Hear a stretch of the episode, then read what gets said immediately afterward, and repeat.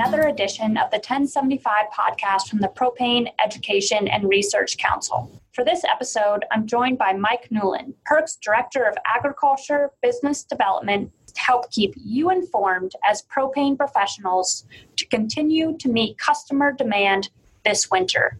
Thanks for joining us today, Mike. Hey, thank you so much for the opportunity. 2019, it's been a interesting year. It's going to be an historical year as we look back upon it, unfortunately, for all the wrong reasons instead of good reasons. I guess I'd like to talk a little bit about what started the year to get us to the point where we are today. We'll talk about some of the things that we've done throughout the season that I think will help us in the future. So, as we look back to the spring, everybody that's listening to this is well aware that we started out very wet across the entire Corn Belt. And what that did, it delayed planning. It really set the stage for the situation that we're in right now. So the crop went in late. We are coming out of the field very late, and we're coming out of the field in a compressed manner. And what I mean by that is, in a normal season, we see certain areas will start harvest before other ones, and we get a very uh, natural progression of harvest than propane demand in the same way for grain drying. This year, because of our late planted corn crop, we were compressed in our harvest. Uh, we didn't get that natural progression and, uh, gradual start, if you will. So we had a very compressed window, and it was later than normal. So we had couple factors uh, that really came into play as that late crop started. The year we got a very cold snap very quick in the upper Midwest. So we had grain dryer demand pulling at a historic level. We have home heat then bumping up against grain drying in a more um, more than normal year or normal situation. And we're also having to heat our livestock buildings at the same time that we're pulling tremendous amount of load because of our grain drying. So it was a really odd end to a really odd year. So, I guess as an industry, if you're looking for a silver lining, I think there are some good things to talk about. The industry has rallied at every level. So, from the marketer level uh, all the way to the state governments of the affected states. Uh, we've had everybody jump on board and, and really all hands on deck, and anything that could possibly help the situation, uh, people are willing to do. So we've got NPGA working on hours of service waivers. Uh, those are continuing. All the details for those are at their website, npga.org. We've got wholesale companies that have brought extra transport trucks into the areas that are running more hours with more trucks. So I think that's a great story to tell. And it's helping out. We've got um, our state propane gas associations working with the state governments, uh, doing everything that they can do from a pipeline uh, conversation to help encourage the pipelines to move as much product as they can for us. So we've got everybody at all levels working towards helping ease the logistics problem that we're having. And I think that's a great story.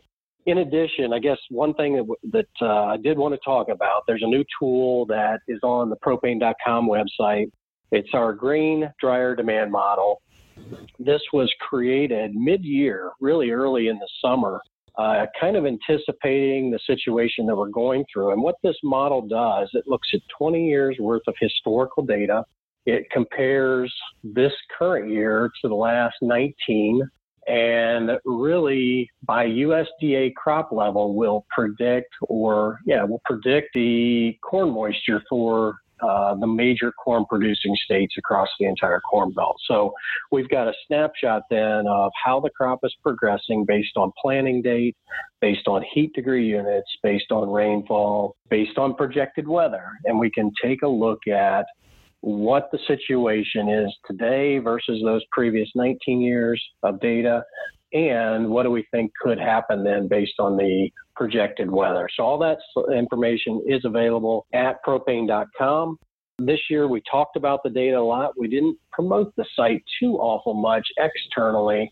Uh, this is available for everybody in the industry to be uh, know that it's there, uh, know that what data it's providing to you, and by all means, if you have questions about it, reach out to me, and I'll be happy to sit and talk you through how to use it, and the information that's available for you and your specific area because I think it's invaluable, especially as we're coming through a year like we're doing right now. So, as we're looking kind of to finish up the year from a harvest standpoint, we are getting to the point now where we're going to start seeing some states and some areas uh, slow down on their need for propane. It's not we're not quite there yet, but some of the largest corn producing states across the country, we are seeing them get to some very high harvest numbers. Uh, USDA came out with a new report today, and there is some good news in there. So we're hopeful that within the next couple weeks, we see start areas start to slow down a little bit, and then we can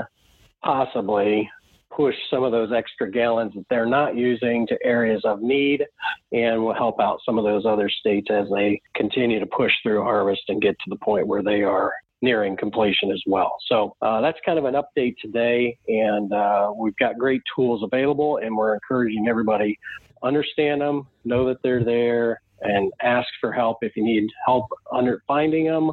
Learning what's there and how to use them, we're uh, we're always here for them. Thanks, Mike. Instructions on how to access the grain drying demand model on propane.com.